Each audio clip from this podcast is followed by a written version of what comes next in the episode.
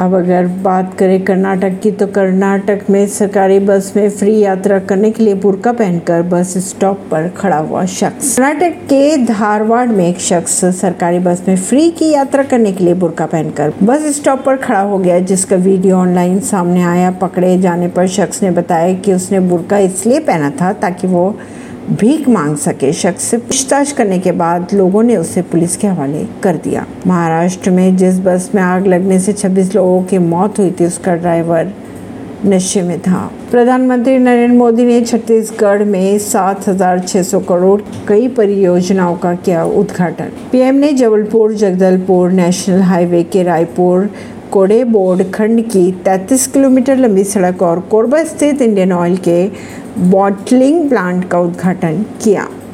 छत्तीसगढ़ में पीएम की सभा में जा रहे लोगों की बस हुई दुर्घटनाग्रस्त, तीन लोगों की हुई मौत। ऐसी ही खबरों को जानने के लिए जुड़े रहिए जनता सरिश्ता पॉडकास्ट से। परवीन दिल्ली से।